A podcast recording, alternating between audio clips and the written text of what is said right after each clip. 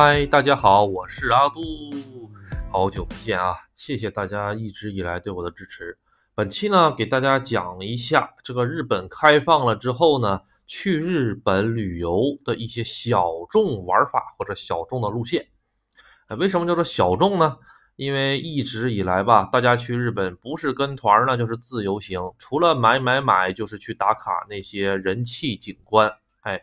就是那些景点大家都去的那些景点阿杜个人觉得吧，那些景点去一次去看一下的啊，这个样啊，这就够了。但是呢，你既然到了日本，你就要体验一下日本的这种自然环境，包括它的这个风景啊。最重要的是什么呢？就是日本它有一个富士山，哎，这个富士山呢，说实话，如果是远观呢，还是从这个登山呢，都是很不错的。咱们这一集呢，就是先围绕富士山来讲一讲。首先呢，阿杜之前摩旅的时候吧，富士山就是围绕着富士山转一圈儿，啊，这个线路呢已经跑了不知道多少趟了。这一这一圈儿下来，大概是要两百公里左右，就围绕着富士山底下的这条路转一整圈，要两百多公里。它具体是怎么走的呢？阿杜是在玉电场市，哎，玉电场市沿着幺三八路往上走是这个山中湖。哎，到了山中湖了之后呢，再沿着幺三八路，然后走走到富士吉田市。富士吉田市呢是山梨县的啊，不是京港县的，它是属于富士山周围呢比较大的一个旅游城市。它呢主要的卖点就是河口湖和这个富士山，因为登富士山有几条线那个线路嘛，一个是御电厂线路，一个是须走线路，一个是这个。呃，叫做富士吉田线路，其中富士吉田这条线儿啊，是人气最旺的一条线儿，也是整个开发程度最高的一条线路。哎，不管是吃喝玩乐一条龙，还有是商业设施都是最好的。所以很多人呢都是跑到这个富士吉田市，看完河口湖了之后，哎，去登一下这个富士山。哎，嗯，网上有很多特别有名的这个图，就是富士山，远处是富士山，前面是一个湖。湖中间还有一个白颜色的大桥，这个就是在河口湖拍的富士山。哎，这个图网上很容易就能搜到，而且要是有樱花的季节的话，还能拍到樱花，很漂亮很，漂亮。啊，河口湖呢，其实上是一个火山湖，跟山中湖啊，还有这个其他的这个本溪湖啊、京津湖啊、西湖，它们都是一样，都是富士五湖嘛。富士山底下的五个小湖，都是由火山当时形成的五个小湖。这个里面呢，现在里面有一些鱼，而且都是冷水鱼，哎，这个水温常年都是很低的。好，咱们先那个继续讲啊，线路继续走呢，就是沿着幺三八呢，在幺三八国道，在这个富士吉田市就变了，变成幺三九号国道了。幺三九号国道继续沿着幺三九号国道一直走，一直走，一直走，途经呢会经过这个西湖啊、京津湖，这都是小水泡子，不用看，没啥意思哈。啊，但是呢，你如果喜欢人少的地方，这个地方确实是个打卡的不错的地方啊。然后呢，继续往前走，继续往前走，幺三九号，哎，走了大概能有二十分钟左右，你就能看到一个路牌，顶上写的是本溪湖。哎，这个呢就是阿杜特别喜欢的一个湖了，叫本溪湖。不知道大家有没有看过一个日本的动漫作品，叫做《摇曳露营》，就是讲一堆高中生啊，他们去露营的那些事儿。哎，好像还出了第二部，挺有名的。它这个取景地就是在本溪湖。哎，本溪湖呢，呃，它不像这个河口湖那么的商业开发了。啊，这个河口湖说实话已经被开商商业开发的很厉害了。整个这个湖啊，其实是很长的，周长好几十公里，已经有一半全都是湖边，全都是饭店呐、旅店呐，都是这个样子了啊。而且呢，这个湖周围的全都是到处都是大公园、小公园，还有自行车道、人行道，整个已经被开发成了一个像是这种市中心的公园那种感觉。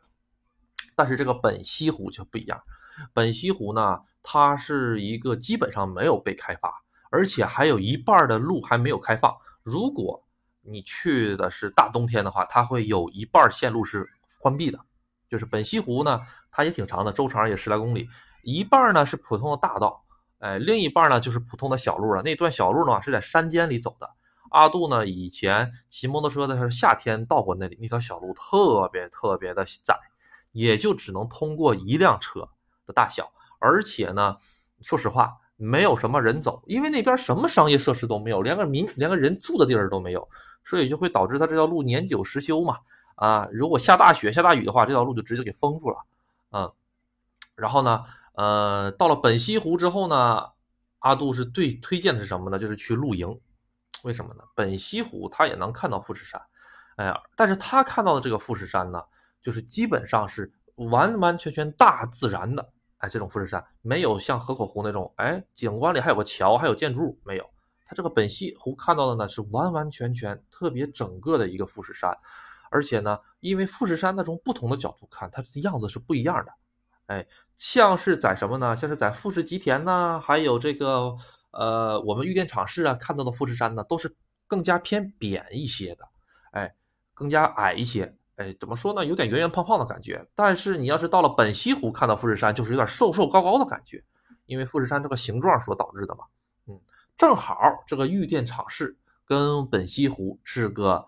呃，怎么说呢？是个对角线，哎，富士山正好在最中间，正好是对角的，哎，呃，到了本溪湖之后呢，那边有一家常年经营的一家露营店，那家露营店呢有一个特色是什么呢？就是可以什么都不带就去露营。露营这个项目吧，在咱们中国老百姓的呃生活中还是稍微有点遥远的哈，但是在日本呢，说实话是很近的。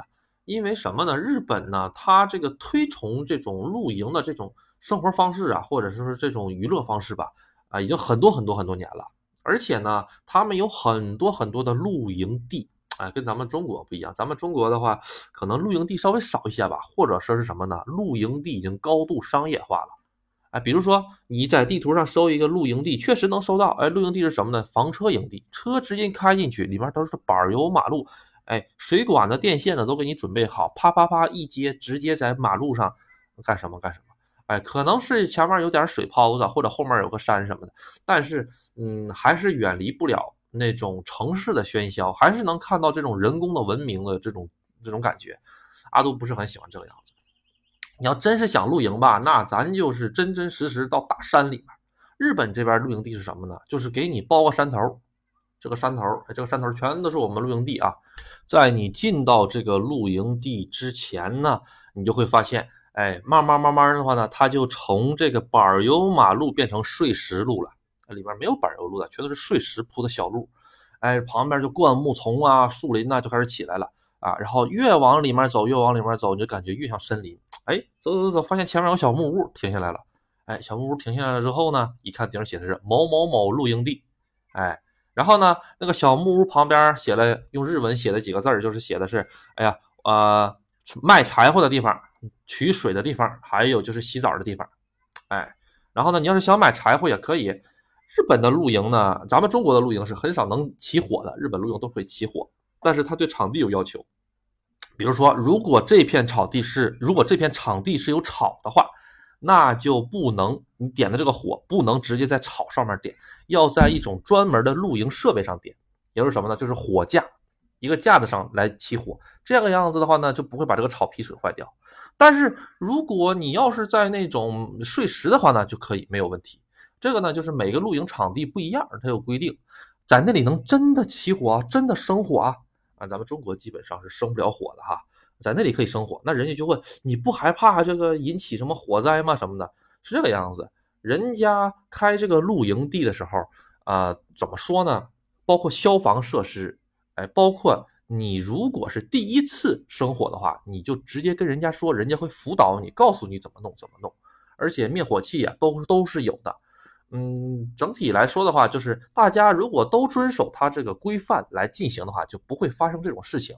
哎，烟头也不会随地乱溜，所以说没有听说过谁露营把这个森林给点着这种事儿，很少很少很少啊。啊，咱们扯回来啊，哎，那是怎么搞的呢？好，我把车呢先停到这个小屋小木屋，这小木屋什么呢？就等于是前台那种感觉啊，小停到前台那边，停到了前台之后呢，我车里如果有这些装备的话，我就带着装备我直接走，然后呢上门口那个小那个前台那说啊，我我是一台车是多少钱？一台车的话呢？过夜的话呢是这个样子，如果你只是把车停在停车场里的话，可能只要五百日元，三十块钱人民币。但是你如果把车开到这个场地里面，把这个车当成床来睡的话，当成小房间帐篷来睡的话，可能就要是一千了啊，是这个样子啊。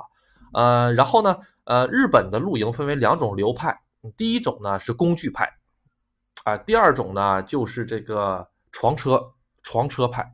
呃，低工具派是什么呢？就是我哎都用专业的帐篷，哎，我恨不得给你搭个三室一厅出来，哎，我的帐篷里都带厕都带卫生间的，啊，然后呢，什么炉子呀，那个这不知道大家见没见过东北以前那种烧炕那种炉子，炉子都跟都能给你搬进去，想干啥干啥，哎，然后呢，就跟是酒店一样的那种感觉了，哎。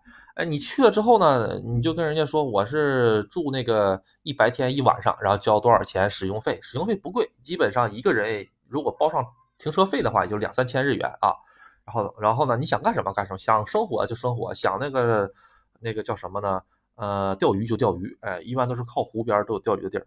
然后呢，完事儿了之后，你那个把这个钱付完了之后，你就可以带着你那些装备，哎，进到里面了。它这个露营场地不是说你想停在这儿就停在这儿，不是想停在这儿停在这儿，它是有 A B C D E F G 分区域的。哎，有的地方，哎，比如说，哎，啊，你在网上预约了这块地，哎，能看到这个风景挺好的，哎，能看到山的风景，还是还能钓鱼，好，这块地就给你。不同的地呢，根据大小的面积不同，收费也不一样，就是这个样子。这种呢，露营地是一般比较规范的露营地，它会给你划区域的。还有一种呢是不划区域的。你进了这个门，交了门票，你爱干哈干哈。哎，上厕所我们这有公共厕所，交钱，哎，一百日元一回儿。想洗澡，我们这只有淋浴，两百日元一回儿。哎，然后饮料啊，自动贩卖机啊，全都有，只要你多走一会儿就能到的。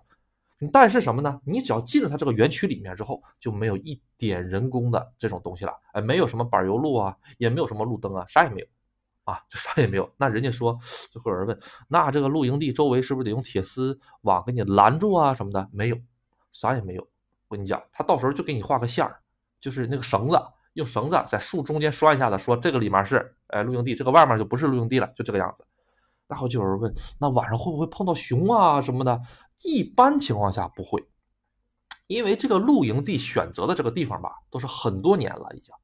呃，他们这个露营地的这种人吧，他都会长时间的，就比如说是在周围巡逻，如果有熊的足迹或者是野猪的足迹的话，他们都会想办法驱赶的。哎，是这个样子，所以说大家不用太担心这个东西啊。一但是遇到熊这事儿是能遇得到的，一会儿阿杜再给你们讲啊。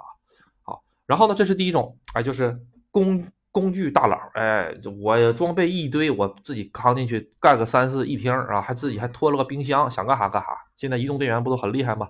那移动电源想干啥干啥。然后呢，另一种呢就是床车了，哎，我买个大面包子，哎，我买个。那种货拉那种大货车，给它改装成床车，能在里面睡觉，直接开这个车开进去，这个也是可以的。日本还有这种专门的床车营地。哎，床车营地的好处是什么呢？就是不用搭帐篷。哎，搭帐篷的话，也只是搭这种车外帐篷，车外帐篷啊。哎，这一集呢讲的稍微有点特特别专业哈，领域有点专业。如果大家如果听不懂的一些词儿呢，就上网查一查，什么叫做车外帐篷。就是呢，把帐篷搭在车外面，成为车的一个延伸部分。哎，你把车门打开了之后，在车外帐篷里想躺着想睡觉，干什么都可以。把这个帘子一拉了之后，蚊虫也进不来，就是这种感觉。那除了在车里能睡觉以外，做饭怎么办呢？做饭一样，你要么选择生火，就是拿柴火生火。那个门口那个前台那边都有卖，小木屋里都有卖那个各种各样的那个。野营装备的，从这个帐篷到这个柴火到打火机，什么都有的卖，连斧子都有的卖的。因为那个柴火，他卖你的就是那种树桩的，砍一半了。你要是想点火，你还得给他砍小点所以自己还得砍柴。人家来这儿玩就是体验这种乐趣的，你知道吗？然后另一种是什么呢？你要是不想点柴火的话，你就可以用这个呃燃气炉啊，燃气炉，燃气炉在日本是一种非常非常普遍的一种工具。咱们中国基本没有哈，就是那种罐儿的。哎，你有可能上日本料理去吃个什么寿喜锅啊，或者上韩国料理吃个部队锅的时候，他端上一个炉灶的，里面有个气罐哎，这个叫燃气炉。燃气炉在日本是非常非常普遍的，而且是家家户户都有的。为什么？它如果发生地震、自然灾害的时候断电断气儿，这个就是唯一能够烧水做饭的东西。所以家家户户都会有这个东西，而且都会买一些罐儿来存起来。这个燃气罐儿哈。不光可以做饭，而且还可以当灯用。有专门的那种工以露营工具，把罐儿拧上去之后，就可以当灯一直点着用了。这个东西比与其说是厨房用具，或者说是这种露营用具，呃，更加确切的应该说是避难用具。哎，日本人已经把它放到这种避难产品里面了，就是用来紧急时候用的啊。呃，这个罐儿呢，呃，阿杜是用过的，特别好用。哎，如果你到了露营地的时候不想生火，生火挺麻烦的，说实话，你还得在那儿弄点棉絮啊，什么玩意儿，还得引火呀。走的时候你还得收拾干净，挺费劲儿。还是用燃气罐方便，哎，省事儿，一扭一卡一打，啪，火就出来了。好，这个这两种方式讲的差不多了哈，一种在车里睡，一个是自己在外面搭帐篷。完事儿了之后呢，那到露营地了之后应该干什么呢？就是首先先是下午，哎，一般上基本上呢下午一两点就可以去了，就可以去那儿办理入住了。就是在那个前台，其实就是个小木屋，里面有个人跟他说我要开始住了，住到明天明天的这个时候，二十二十四个小时嘛，退房，他不叫做退房，哪有房啊啊，空不溜嗖的就开个车拿个帐篷去，然后呢，他到有的露营地会给你个垃圾袋，有的不会给你垃圾袋。啊，然后呢，你就自己弄完，哎，然后呢，办理完手续了之后呢，你就自己找了你的对应的场地，或者是没有场地的，自己找个喜欢的地方，啪啪扎营扎寨，把车开进去啊，或者是自己搭个帐篷，搭好了之后，就是开始准备晚餐，哎，准备晚餐呢，你就是把食材都带过去了嘛，哎，看着这个富士山美丽的风景，哎，在这个如果现在这个季节去哈，现在也有去的，哎，现在去的吧。就是在寒风嗖嗖中，这个手哆嗦的在这切着这个菜啊，啪啪啪，基本上都会做什么？都会做咖喱。为什么呢？因为咖喱吃完了之后浑身暖暖和啊，或者是做火锅吃，哎，都会做这个样子。夏天呢，基本都会做个牛排啊，啊或者煎个鱼啊，这这么吃。然后呢，冬天呢，就做个火做个火锅吃，哎，然后呢，慢慢慢慢慢慢天开始暗下来了，哎。你就能看到，在这个夕阳西下的富士山特别的美，然后底下还有湖水波光粼粼，哎呀，整个富士山都变成红颜色的了。这个时候，你就从背后的保温箱里面，哎，也不用保温哈，这个季节挺挺凉的，直接拿出一个啤酒，啪一开盖，哎，日本呢，出去喝酒都不是瓶的啊，全部都是这个罐的易拉罐的啊，把这个易拉罐的啪打开，哎，倒在杯子里面。然后呢，拿起这个酒杯，哎，看着夕阳西下的富士山，望着眼前热腾腾的这种火锅，喝一口，嗯嗯，哎，这个感觉真是棒，完哈喇子都出来了哈。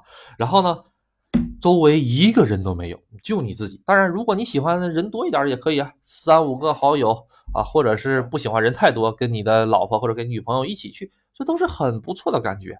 哎，就享受这种慢悠悠的感觉，就是眼睛就看着这个太阳。慢慢慢慢慢慢慢慢的下山，哎，然后呢，手里这个酒啊，哎呀，哎，劲儿有点上来了啊，再喝一口，然后吃两口这个小火锅，哎，然后慢慢慢慢变成什么呢？慢慢慢，月亮和星星就出现了。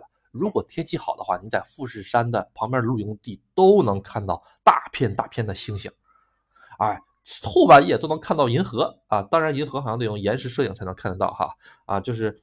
它那空气质量是很好的，因为富士山周围海拔都比较高，都是过千米的了啊。而且吧，嗯，如果天气好的话，哎呀，这个风景还是特别好。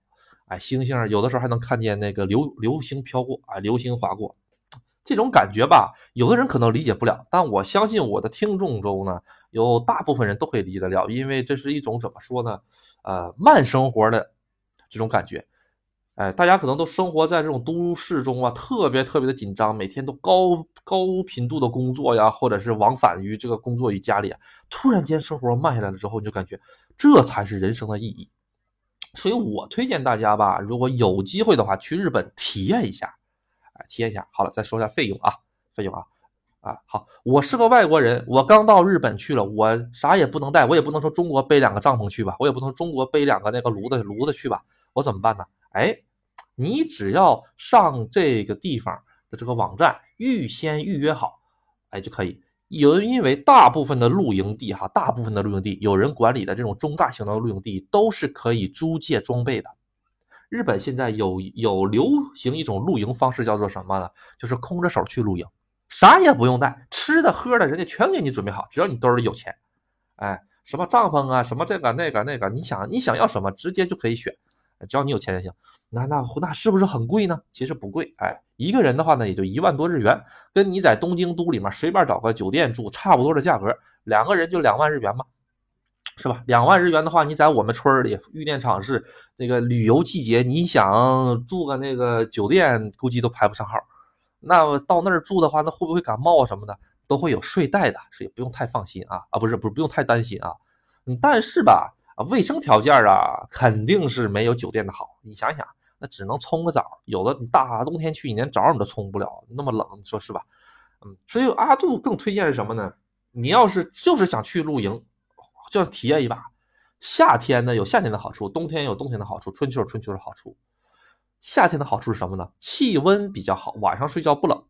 哎，然后呢，植物啊、植被啊比较茂密，风景也好。但是缺点就是蚊虫特别多，哎，能让蚊子叮到你怀疑人生。你想想，大森林里突然间多了个你，你就是一块大肥肉啊！蚊子不叮你，叮谁呀？你说是不是？野猪皮那么厚。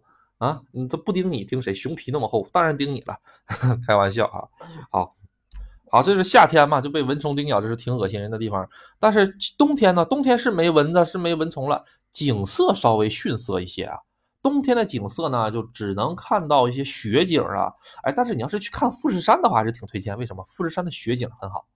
哎啊，那说那富士山雪景，那我们这个地儿下雪能行吗？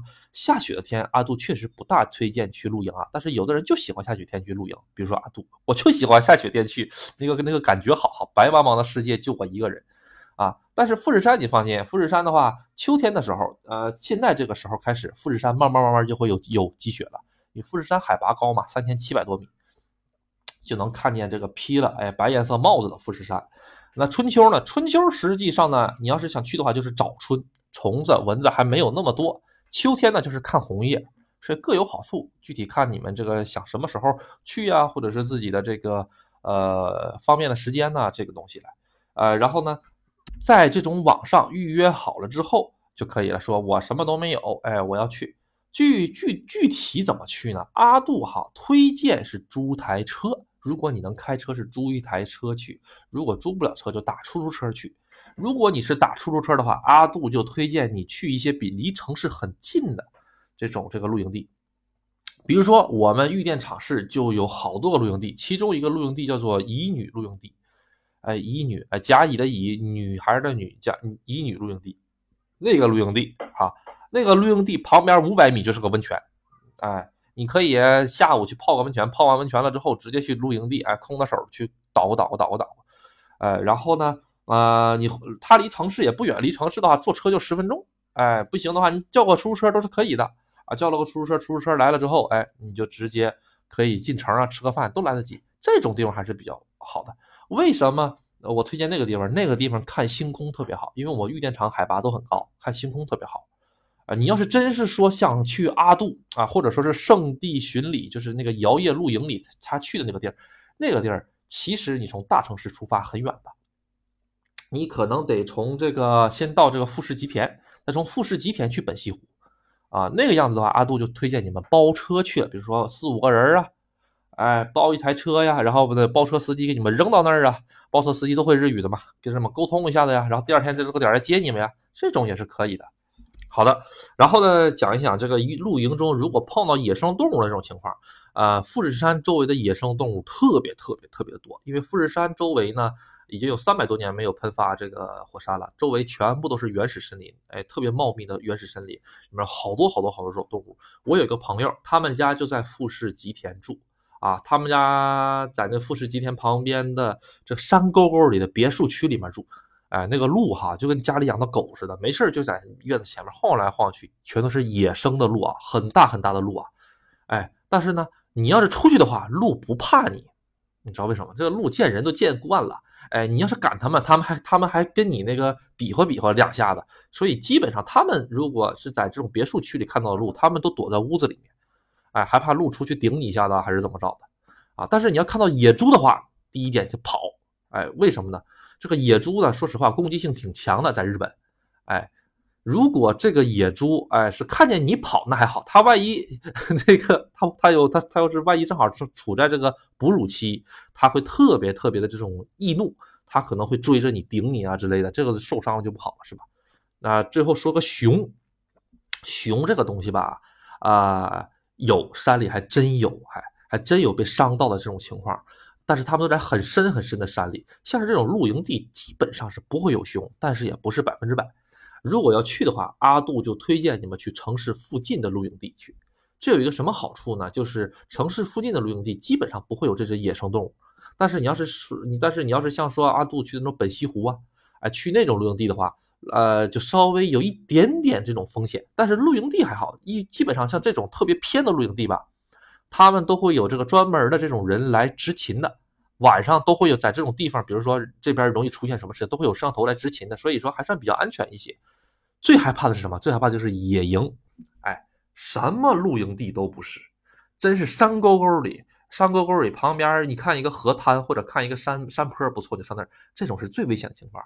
阿杜以前骑摩托车摩旅的时候，不止一次在路边看见被汽车撞死的鹿。那路很大很大很大，我以前好像给大家讲过哈，我我我要是不是我要是开车的话，我肯定就弄弄弄一只回去了，太大了，那摩托那个那个路比我摩托车长得都要大，我根本带不了人家，嗯，你说是吧？那个路是死了啊，被车撞死了，一看就是口吐白血，那个车旁边还有车的碎片，车肯定是走了，因为你撞到这个东西吧，你报警也不是，不报警也不是，为什么说呢？你要报了警的话吧。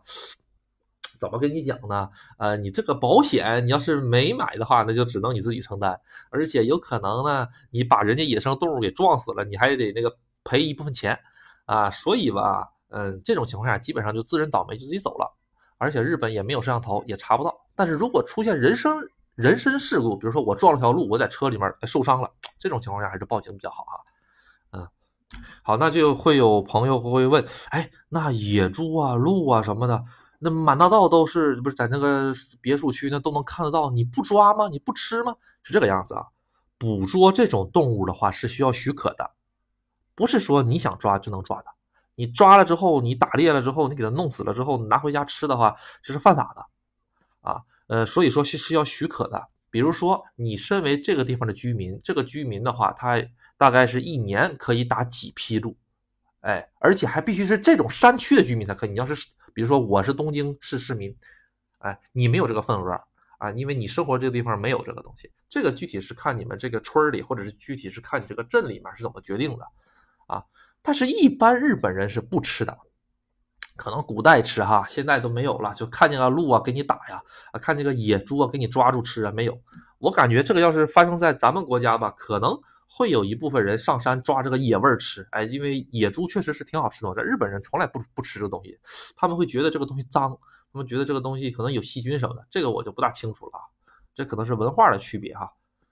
嗯，然后吧，这个露营呢，咱们就简简单的先讲到这里。实际上露营还有好多好多事情，好玩的事情在里面。阿杜只是把一个，呃，比如说你以后要去日本旅游的话。把一个新的这个思路告诉你应该怎么去比较好，哎，其实最重要的并不是你你在那个地方干什么，而是你在那个地方静止下来享受那一刻。你想想，哎，就是你闭上眼睛了之后，哎，周围着呼吸的这种特别新鲜的空气，哎，然后你在一大片草坪上，哎，坐着，旁边有温热的火锅，咕噜咕噜咕噜，旁手里还拿着一瓶啤酒。前面是一个湖，波光粼粼的，前然后上面湖的对面是个富士山，一抬头还能看见星空。这种地方谁不想去啊？你说是不是？